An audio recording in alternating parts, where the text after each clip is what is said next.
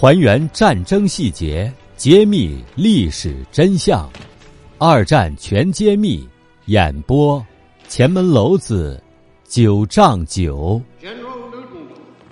第64章：不满与抗议。1940年6月10号，墨索里尼在向西方国家宣战时，他同时宣布，意大利不想把他的邻国瑞士、南斯拉夫、希腊、土耳其和埃及卷入战争，这完全要看这些国家是否愿意继续保持和平而定。由于墨索里尼向西方国家宣战的时间太迟了，因而无法使任何人相信法国是被意大利打败的，因此墨索里尼想借机向南斯拉夫或希腊挑起事端。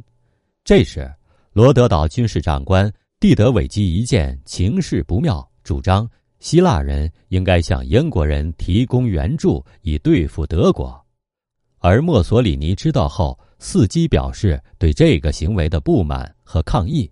于是意大利和希腊之间就开始互相指责，进行着拉锯战。希腊这方有充分的理由谴责意大利，因为在不久之前，希腊的商船奥利安号在7月12号遭到了意大利的袭击，而意大利方面则毫无理由地抱怨希腊。8月4号，在庆祝墨索里尼掌握独裁政权4周年之际，意大利报刊上登满了向他表示祝贺的函电和文章。一星期之后，意大利法西斯政府却在报纸和电台掀起了一场猛烈的以蒂拉纳对希腊的谴责为主题的宣传攻势。10月上旬，希腊人一直忙于向意大利政府提出抗议，谴责意大利飞机不断地侵入希腊领空，破坏它的中立。希腊人对一批又一批的阿尔巴尼亚非正规军被征召入伍，并且经常侵犯希腊边境的事情也感到非常的焦虑不安。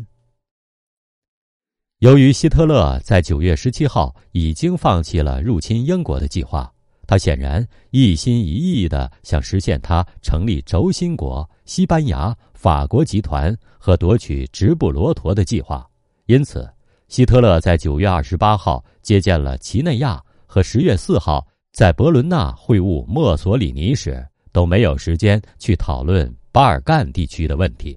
但是德国人却有时间去占领罗马尼亚。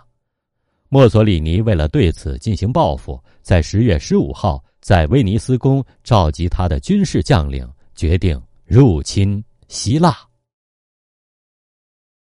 您正在收听的是《二战全揭秘》，下一章请听希腊节节败退。